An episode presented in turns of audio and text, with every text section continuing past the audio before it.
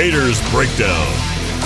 Because there's never a dull moment in Gator Nation.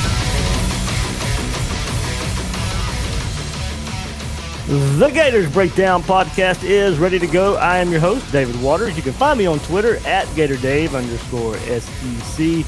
And also on uh, the app, The Stunt at GatorDave underscore SEC. It's like Twitter, but it's just sports. So uh, we'll see. We'll see what the transition uh, and going along with that is, but should be fun if you want to get away from everything else Twitter is known for these days. Uh, you can find me with the same username right there at GatorDave underscore SEC. But here we are in July, of course, and we're going to continue our look at the preseason magazines.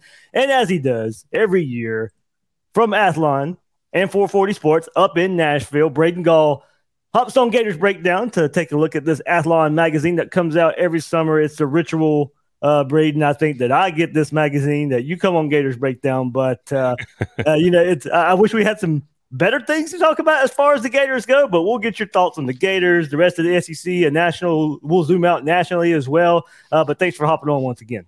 Yeah, sure. And if you've got an alternate version of Twitter that I need to be on, please tell me. Uh, right now, I'm still on the sewers at Braden Gall, and as you can see, at 440 Sports right there. So uh, I'm still in there. I'm still swimming around, bathing in in, in Elon's sewer. But uh, you're right. I am actively seeking uh, refugee somewhere else. So. Yeah, I, look, I am too. I mean, I think you and I both we built our following there is a big following, so we can't right. we can't abandon it, but uh, we can look for other alternatives. And right, and right. look, I, I, just found the the stunt a couple of months ago, but yeah, I think as every week, every day passes, it's just like, all right, we got I got to do something else here. And so uh, I got Gators Breakdown Plus, and that Discord does great there. Uh, but as far as something like Twitter, I mean, uh, look, this is stunt's not even paying me, but I, I think we're all kind of looking for something uh, no, I think I think you're right. Discord is the one where like if you want to take a group of people who love SEC football or love yeah. Gator Gators football and you want to put us all into a place together where we can communicate in real time, much like Twitter was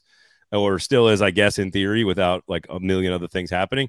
Like that, that's actually worked out pretty well. We're, we're playing around with that too. And yeah. I think it's great to sort of create a, a community of people that care about the same things, give them a space to ask questions and talk and converse and send stuff back and forth. And uh, I think you're right. That's that's a really fun place to be, and uh, that makes total sense. You're a smart guy.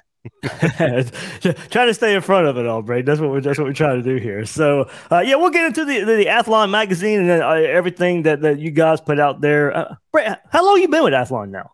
Oh, geez. Uh, this is not going to be fun to admit. Uh, I started in 07, so this is I think okay. my 17th magazine. Okay. That we have put out, um, and to see it go from BCS mm. like like kind of like right as Tebow was coming to power. Honestly, like the the 06 year, obviously, and then I took I got there in 07, uh, like the summer of 07. And then so that was what Heisman Tebow, and then championship Tebow, and then like the fall of that particular Gators empire, and then the rise of Saban and then we go into the playoff in 14 and now we're now i think and i think what's fun about this season you know, maybe Florida's not a factor in the SEC championship race here, but what I think is interesting about this season is I do I do think we have like an unprecedented season of football ahead of us. Like mm-hmm. it is, it's the end of of the current the the SEC has been 30 years of this one thing, uh, with I guess the addition of A and M and Missouri, I should say. But like basically, we've had two divisions and like this number of teams since '92, and now we're gonna go away with divisions. We're gonna add two two major powerhouse programs. The playoffs to expand. We have questions at Alabama for the first time in forever. Georgia is going for a three-peat, but also trying to, uh, you know, overcome all the nonsense that's going on in the in their program. We've got like four or five or six potential breakout candidates. We've got quarterback questions at Penn State, Clemson, Ohio State. Like, it's just, I think it's going to be a fascinating year in what is the last year of our current college football system, and I think that's un- I think that could be you could use the word unprecedented for that, in my opinion. Yeah, that, that does leave a lot of questions of uh, just yeah how this season does play out. You, are right. I mean, Georgia's overwhelmingly the favorite. They should be going for that three peat. But as you said, quarterback questions there, some some defensive line questions as well, and then of course, uh, and we'll get into that just a second too. But uh, you know, just uh, it, can, it's hard to three. I mean, look, it's hard to go back to back, let alone three beats. So it's just look. I know that the schedule sets up perfectly for it, but uh, Braden, we'll, we'll get into it. It kind of reminds me now, not not strictly streamlined, but maybe 09 Florida. You know, they're coming off that title in 08. Yep. They kind of sleepwalk a little bit through the season and get to Atlanta, just get punched in the mouth by Alabama. I'm not saying I can see that happening to Georgia, but it wouldn't surprise me if it plays out that way. And mostly just because that schedule that schedule might make them sleepwalk because they can right. roll out there. Uh, they're, they're going to, only going to have a couple of games to really get up for. Uh, they'll get up for Florida every time. They'll probably get up for Tennessee as well. Uh, but besides that, uh, Auburn too, I guess, you know, just because of the history of the rivalry. But they could they could just fall into a sleepwalk, I guess. So you know, it, I mean, I think their biggest their their biggest rival this year is themselves. Like the thing that will slow them down is themselves. But but that the problem with that, and I don't know, I don't know if this happens to you in the summertime, but it happens to me. Like right, we get to media days, which we're coming up on, and I start to get these like weird feelings about teams. And sometimes it's not like a specific thing or one stat or one piece of personnel news or whatever, or, assistant coach or whatever. Like you just start to get these feelings. And sometimes it's because we're talking to people behind the scenes, it's off the record stuff. You know, we have anonymous coaching scouting reports in our magazine every year, which is my favorite thing that we do every year. Mm-hmm. And we get really, we get like big chunks of information about every team. Coaches say the things that they really want to say because they know we're going to keep it anonymous. And so you sort of, you start to piece together your feelings about a particular team. And last year with Georgia, I got, I started thinking, because I think we had Georgia three in the magazine, and I was fighting hard for Georgia to be number one in the magazine for most of the of the production of that, which is like in April and May. Well, when we got to summer at media days, I was like, I I started, and I remember doing like, I was filling in for Finebaum, I was filling in like I was doing my shows, and I was saying, I actually think Georgia's underrated, folks. I think Georgia three is underrated. They are being disrespected. Kirby came into media day saying that we are disrespected, basically. Like he convinced his team that they were a new team and that they were being disrespected. And I I got a, a vibe about them. I had them number one in my preseason ranking. I picked them to win the national championship. I had money on them to win the national championship. We we know what happened. I I am starting to go the other direction with Georgia this summer, and it's not just one thing. It is the combination of everything. And your your point about the schedule is the the, the tough thing to look past, which is that they'll be a heavy favorite in almost every game they play. But like it's hard to threepeat. No one's ever done it. You're changing quarterbacks, you're changing coordinators. You've lost what like 17 players off of your defense to the NFL in over two consecutive seasons. That's a lot of talent that's left, regardless of what they've recruited. And now you're starting to get the noise that comes with every single program that's ever been a dynasty in the history of the sport. The noise happens. Happened to USC, happened to Urban Meyer twice at two different schools. It, it, it happens. It doesn't matter who you are, except for Saban. It, the no, he's the only one that's figured out how to control the noise long term. And now you got you're covering up assault. You're you got the the tragedy with the you know dozens of people driving under the influence or too fast or street racing. Like that's a lot of distraction for 18 to 22 year olds who don't have the returning star quarterback, who have a new quarter coordinator, and have a bunch of new players on defense. So I'm starting to get the feeling that like like maybe I need to be more LSU curious in this conversation. Mm-hmm. You know, like maybe I need to be a little bit more like I, am not ready to go Bama yet, but man, that LSU team looks pretty good right now. so, so, I don't know. I'm just I'm starting to get a weird feeling about Georgia and how it's it, it ain't gonna happen. And and I don't know how that what that means. Yeah. Is, is, it regular season to Tennessee? Is it SEC championship game to somebody?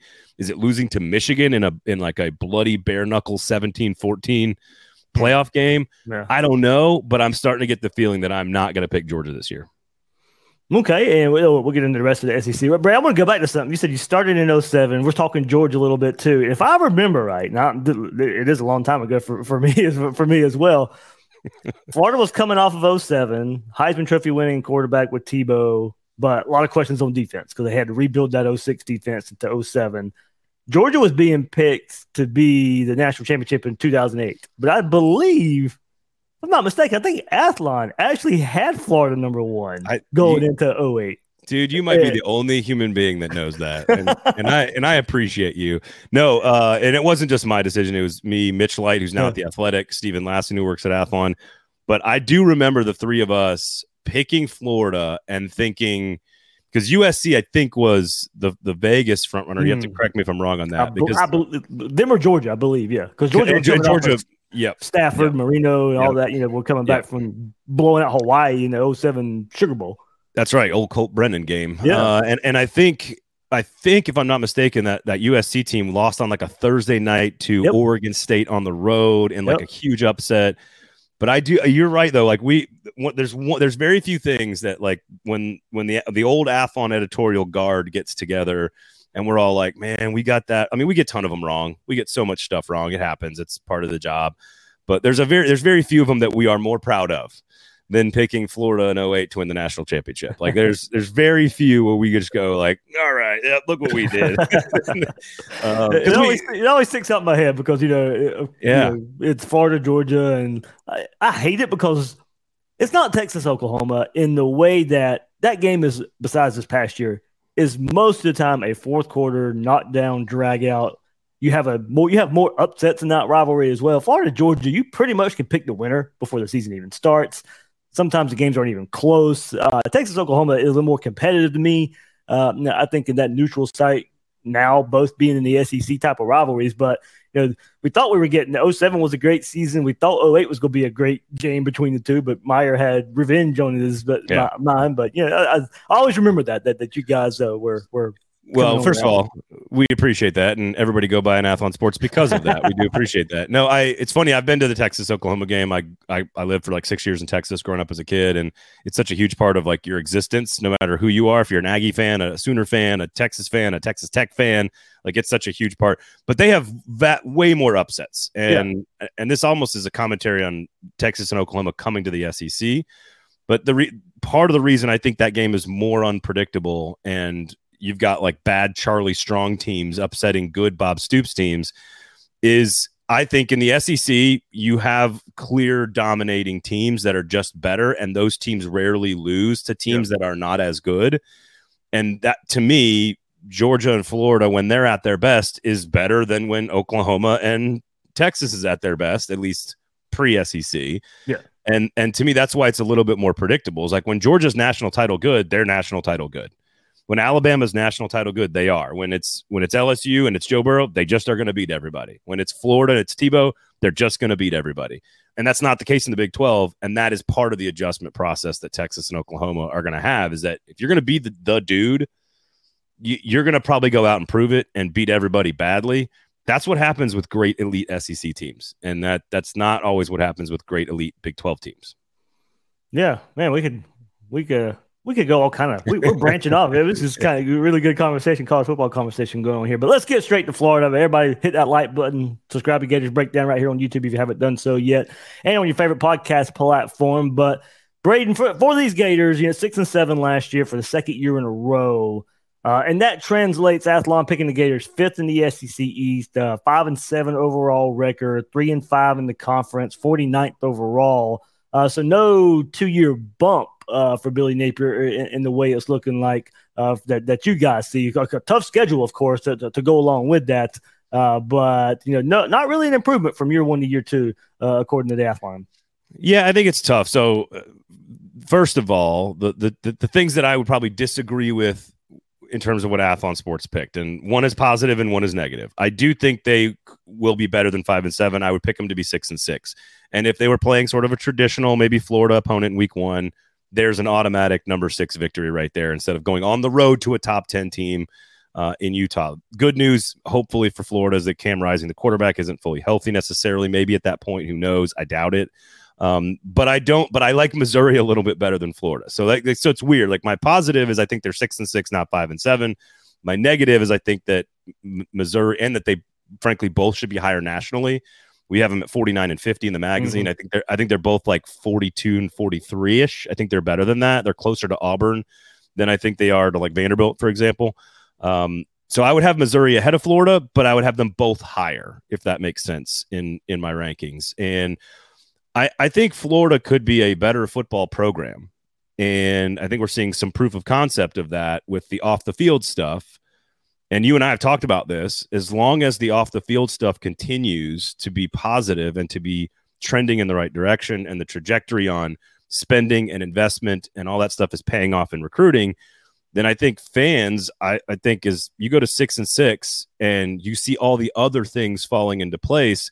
that is your program getting better. And you can't all of a sudden have the same players as Georgia and Alabama if you don't also have all the infrastructure and the recruiting in, in place. Now, does that mean that Austin Armstrong's the guy or that Billy Napier's the guy or whatever? No, we don't know. But recruiting rankings are like polls, like in politics. It is simply a snapshot in time. It is just yeah. like, it just is. This is what's happening right now today. It doesn't mean anything about yesterday. It doesn't mean anything about tomorrow but you can take it for what it's worth today. And right now, Florida's doing a great job recruiting. And I would argue that is because of the infrastructure and the departments and the investment that Billy Napier is building out. You know, we see we get the news, of course, about the, the stadium renovation. Like it's all part of a big picture plan. Dabo Sweeney did this at Clemson when he took the job. He laid out like the big three ring notebook binder full of stuff we've got to do to invest. And I think everything had sort of fallen behind in that in those areas and and so I know that's hard for fans to to look at and say, you know, when you're losing to Georgia, or you know, if Tennessee comes to the swamp and wins that game, which I think is going to be a good game, uh, there's there's lots of reasons to be like, I don't I don't understand. Where are we? What are we doing? Where are we going? But if you can see tangible growth and progress around the around the team, the 85, and all that then is starting to show you proof of concept off the field, which it is right now then I think your program is getting better, even if your record is basically the same. Um, you know, you got to solve the quarterback, but you've got the number three quarterback in America coming in next year, supposedly. So, you, you know, it, it all has to sort of go in order. Yeah. And and I think right now it's going in order from from what I can tell from the outside. I'm glad you brought that up because we you know last week we we dove into Athlon. We we dove a big deep dive into the preseason magazines. And one thing I took away from what you guys did at Athlon was program pressure. And the, the programs that are out there, there's five programs, Florida, Miami, Texas, Texas A&M, and Nebraska, were, were the five programs that you guys labeled as, you know, that that that have that close to must win now mentality. There's a pressure building up there.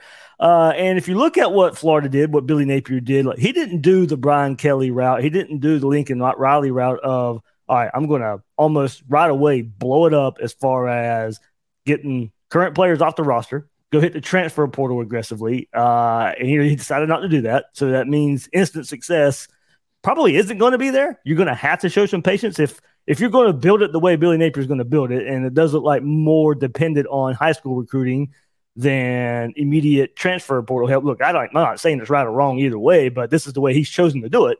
Right. And so we're going to have to show some patience uh, because that's the only way this is going to play out uh, for, for Billy Napier going this route with it. So, uh, you know, it, it, it is with that pressure there, there's still patience involved at the same time. Eh, well, and uh, first of all, I don't think it's necessarily even fair to compare Billy Napier to either Brian Kelly or Lincoln Riley. Like those are guys you know, Brian Kelly, the winning it, Brian Kelly passed Knute Rockne. When you have a better win loss record than Knute Rockne at Notre Dame, like you've done something. Again, BCS championship game, multiple playoff appearances.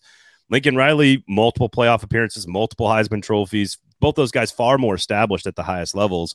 And oh, by the way, he had a ready-made superstar Heisman Trophy quarterback that was willing to come with him in Caleb Williams. So, like, there's different. You also have to sort of understand. Mm-hmm. And LSU, let's be very clear about Ed Orgeron. Like LSU had many problems lots of problems, lots of really disgusting problems. Recruiting players wasn't necessarily one of them. So, like Brian Kelly also stepped into a far better roster. So, again, right now, you could look at LSU and say they might have the best pass rusher and defensive tackle in the entire country. Like, just right out of the gate, you could say that potentially about this LSU team. And they were on the team last year. So, I, I think uh, Mason Smith got hurt, of course, but I think what's what's interesting is is it the right strategy. I tend to think that you have to recruit at the highest levels uh, to, to to create most of your roster if mm-hmm. you want to win national championships. I think you can supplement with bits and pieces. Maybe not like as zero sum as like Clemson does it. Right. You know, I think, but it doesn't have to be like all or nothing like Ole Miss and Lane Kiffin. Like, I think there's a balance in there where Nick Saban's kind of shown us. I'm going to go out and get Jahmyr Gibbs. I'm going to go out and get, you know, the the the who was the the, the, tackle from Vanderbilt's drawn drawing a blank now. Is oh, Anthony, right, yeah. Anthony Steen? Like he came in and played, and now he's in a third round pick in the NFL. You know, like they just I mean, kind of what Georgia's doing too at you know, receiver. Right. They, they kind of yeah, exactly, re- exactly. Yeah.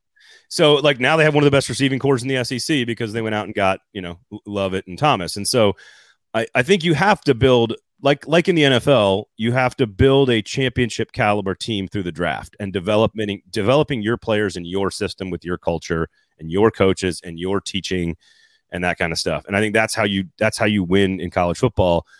But you can supplement. Like none of these teams that are transfer teams have ever won a national championship. Like that's Jacob Coker won a championship as a transfer quarterback, I guess. I'm, I'm, you know, Stetson Bennett technically was a transfer quarterback if you want to count him as that, but he kind of wasn't, right? He like yeah. went to Georgia first.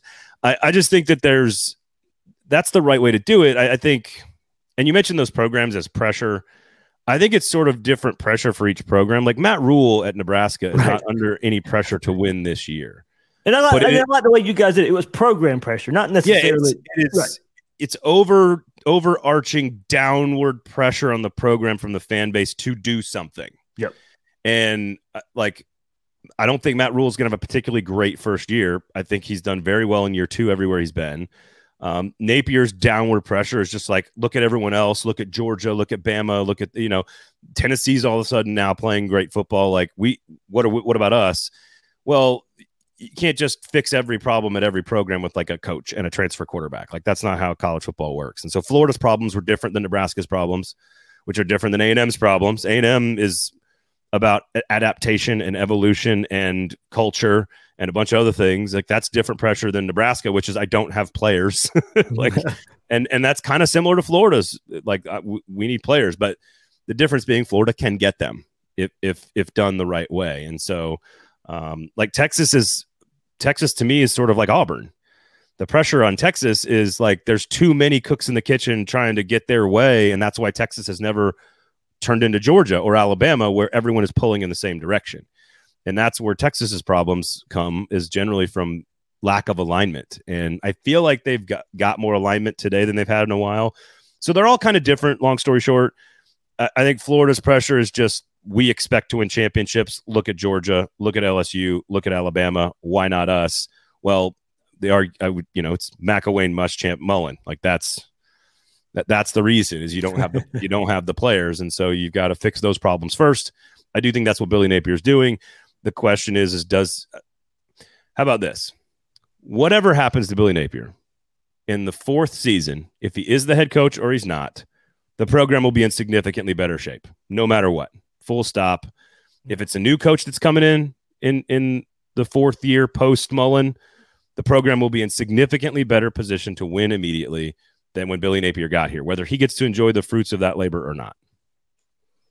Yeah, that's a conversation. Uh, I think you're looking forward. You know where where they're uh, yeah where, where, you know what the as I said this 24 you mentioned it already the, the good start this 24 class DJ Lagway coming in it's top five right now. You know that that class, that quarterback is going to make or break Billy Napier. I, I think we know that by now. Uh, that you know he's going to go where that class goes. But Braden, talking about this this team, and you've brought it up a little bit, and I see at the very, very, very top of your screen there something that says Wisconsin behind you, and of course the the big storyline of transfer quarterback yep. Graham Mertz coming from Wisconsin. And look, you don't only cover the SEC there for Athlon; you cover a national perspective as well. So you've got to see a lot of a lot more Graham Mertz than Gator fans have uh, the, the last few years. So.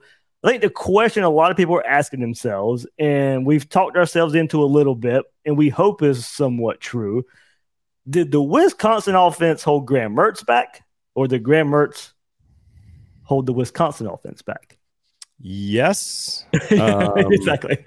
I do think the offense is is pretty antiquated, and no no team in America is making a bigger switch offensively schematically than Wisconsin. They're they're going from as ground and pound as it gets to you know Phil Longo and the air raid. So they're making a massive switch. Now, what's interesting about Mertz is as highly touted a passing prospect as the University of Wisconsin has ever signed. And his head coach, Paul Chryst, when he signed him, was one of the you know better offensive minds in school history. He was the offensive coordinator for Russell Wilson and the 2011 team that was really really dynamic and, and down the field. A lot of that had to do with Russell Wilson. Um, he he didn't he got like marginally better each year. They, they not not not a ton. I think the problem with Mertz, and I think you know, it happened in critical moments is that he tends to hurry things up when he's under pressure. And he has like, and this is where the offense didn't do him any favors. He would have like one good read in a in a in the scheme, and that guy a lot of times was open and he would miss that guy but a lot of times it's because he knew that was his only chance i don't know if that makes sense but like yeah. that was his only they'd be on you know third and six inside the red zone and everyone knows they're passing and for whatever reason it's like a two person route and like you just it's it's like an in breaking post pattern on on safety coverage and like he had he, he was open but he had to be perfect and he put a ton of it was a they put a ton of pressure on him making that one throw when the rest of the game they didn't really ask him to do that very often. And so I think some of that is the scheme and the timing. I don't think his offensive coordinator Bobby Engram was particularly good. I don't think the system was very good at all. They had a superstar running back and a really good offensive line, and they couldn't maximize that. Like, if you've got a good running game in college football, you should be running a pretty lethal play action offense. Yes. Like your your play action offense should be very very easy to fool college defensive backs. like it just it just should be. So I think he's got the tools. The question is when the lights come on, and I've seen this covering the NFL. I've seen this covering the Titans for for 15 years now. Like being at camp, sometimes you see somebody and you're like, "Oh my god, that is an NFL quarterback," and then the lights come on and it just doesn't click. And so I think that's the question: is given more options, given more versatility, given more interesting passing concepts, can he work through his progressions quick enough and use the really good arm talent? to take the easier throw and maybe build some confidence. And so I think go, going to Utah is not going to help that yeah. in, week, in, week, number one. But he's a talented kid, and there's no like this is kind of the same thing for Rattler, kind of the same thing for Milton at Tennessee. Like generally speaking, if you've been around college football a long time and you play your final season somewhere with better athletes, a lot of times you're going to have your best season. The question is, how good is that best season? And you know, I think you can ask that of of all three of those guys, Spencer Rattler, Joe Milton, and and Graham Mertz. Like, okay, you all had talent coming out of high school, varying degrees. You've all kind of struggled throughout your career. You've all transferred. You've all ended up in a new spot. You've never really realized your potential, but there's a good chance you're more comfortable today than you've ever been. W- what does that mean? And, and does that mean you've, you know, you're you're good enough to win eight or nine games, or does that mean it's your best season, but it's still kind of average. And I and I think you know Rattler maybe has the best chance. I think Milton has the best offense, and I think Mertz is probably going to be the lesser of the three. Um, but it doesn't mean he can't be productive, operate within the confines of the offense, keep the mm-hmm. running game going. Um, I mean, I think you and I have talked a lot about this. I think the defense is a as big a concern as the quarterback as as you know as anything else. Absolutely. Now to take us to right here the Athlon uh, opposing coaches' view, uh, and you guys uh, did have some thoughts in there uh, from coaches uh, on Napier, on Armstrong. I'll read it. Uh, did it last week, but we'll do it one more time here and get your thoughts. this season's going to test a lot of people's patience. And you know, we kind of mentioned that just a bit, but uh, head coach Billy Napier was never going to be Steve Spurrier, and he inherited probably the least talented overall roster in 20 some odd years at Florida. There's a reason they ran off Dan Mullen, and it wasn't about his record. The lack of winning on those top guys in recruiting is starting to show up on the field. It could really be trial by fire for defensive coordinator Austin Armstrong with that schedule because this is such a far cry from a level of defensive talent they had with Will Muschamp. They have some depth at running back. You can see where Napier wants to build along that plan and schedule he had at Louisiana. But are people going to be patient enough for that? The bottom line is that this roster doesn't look like it's from the state of Florida. You can't fix that in two off seasons when you play in the SEC. So of course, yeah, yeah. Brady, I think when you look at that, it's not to say Florida doesn't have talent. Now, we did the episode last week, as I said, where we discussed this, and look, when that is brought up, now don't get me wrong, it does say you know it doesn't. Well, this is a roster from the state of Florida, uh, and that's also in relation to, and I think it's putting it on that level. You know, this isn't a roster that's going to take you to Atlanta on any kind of consistent basis. It's not going to help you beat Georgia on a consistent basis. You're not going to challenge Alabama. You're going to struggle versus LSU, which is what we've seen uh, the last few years. This, what we came up with is the margin of error is so small in the SEC with a roster like this. Yeah, I, I think that's completely accurate. And I also think the schedule sets up poorly, cur- like in its current iteration for this year of the Billy Napier rebuild right? I think that that's the key. I, I listen. I'm not going to just I, 20, 20 years. I, I, don't know. I think we can have a debate on whether or not it's the worst roster in 20 yeah. years. It, it's certainly not one of the better ones. So we can we can all agree on that. Like whether or not it's eight years, 10 years, 15 years, 40 years. It, that's that's irrelevant. The question is, can you win some football games against teams with better players? And I think what's interesting is outside of the Tennessee game, I, I think what's interesting is that the schedule doesn't it, it sort of it hurts in some particular ways. Like the road game to Kentucky, right? Like the that, that's a Kentucky could be significantly better this year than last year. That's a tough spot to get them. At Utah is a tough spot to get them. South Carolina, of course, is going to be out for revenge from last year, which I mean, you, have to assume they're going to play better. Well, you have to play on the road. Then, then you got Georgia, of course. Arkansas at home is.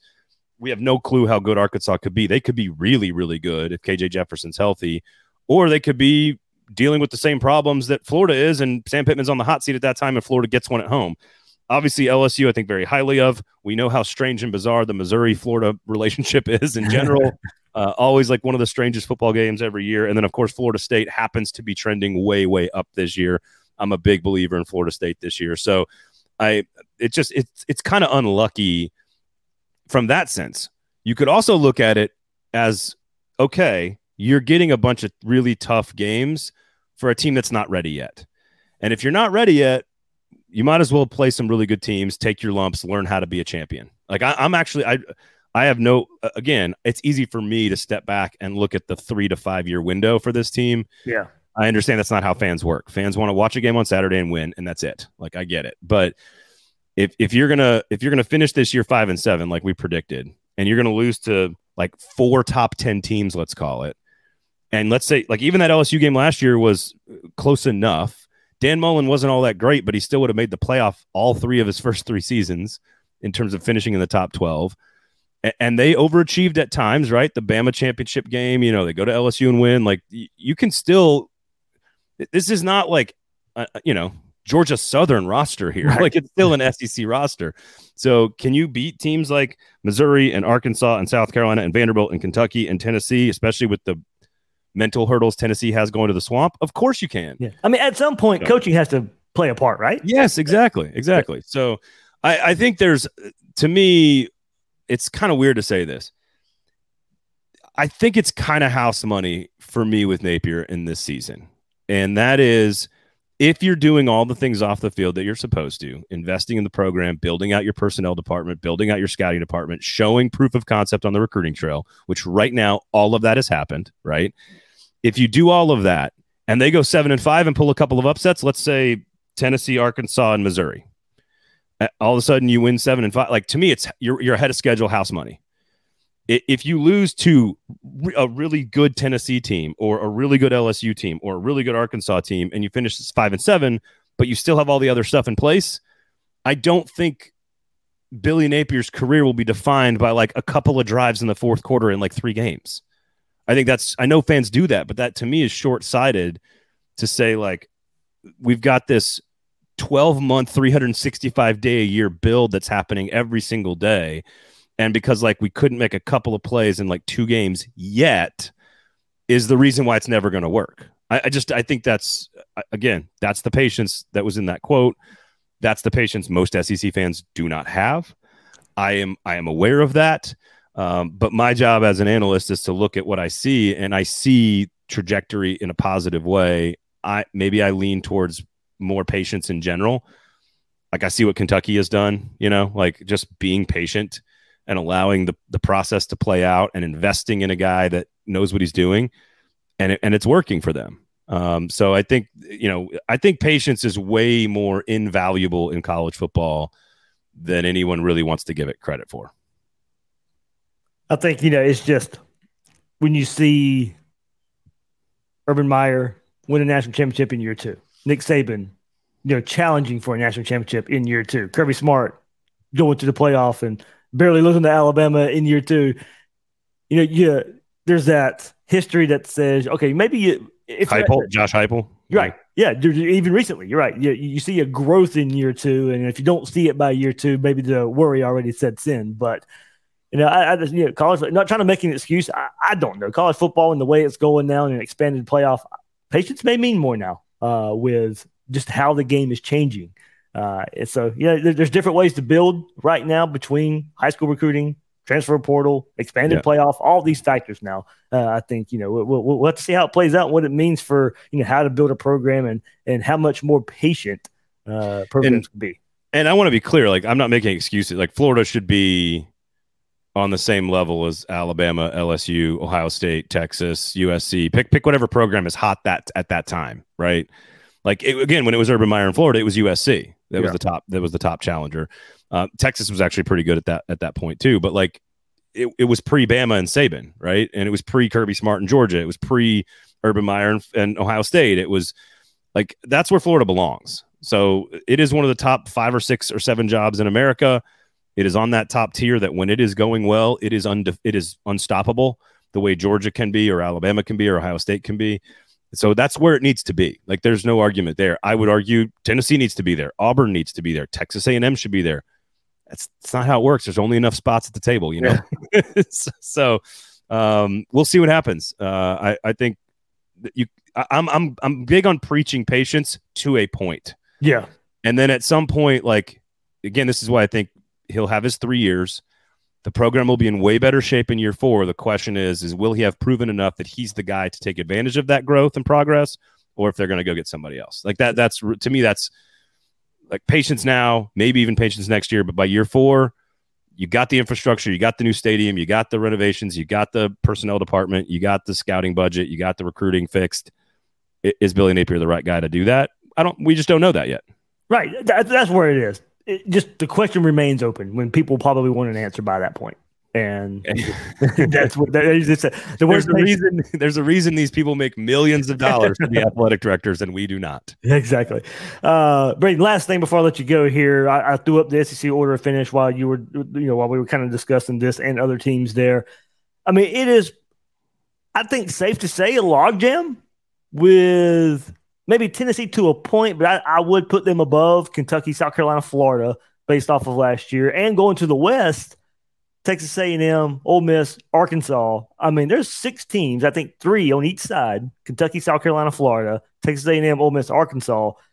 There is just not a lot of separation in this conference between those six teams. I don't think. Yeah, as you said, you know, it, it, schedule plays a part in Florida going to Utah changes some things, makes this overall schedule harder. But when you look at pure SEC records, it's probably going to be a lot of you know five and three, four and four, three and five teams right there, and it's going to be between those six teams. I think uh, kind of just going head to head with each other.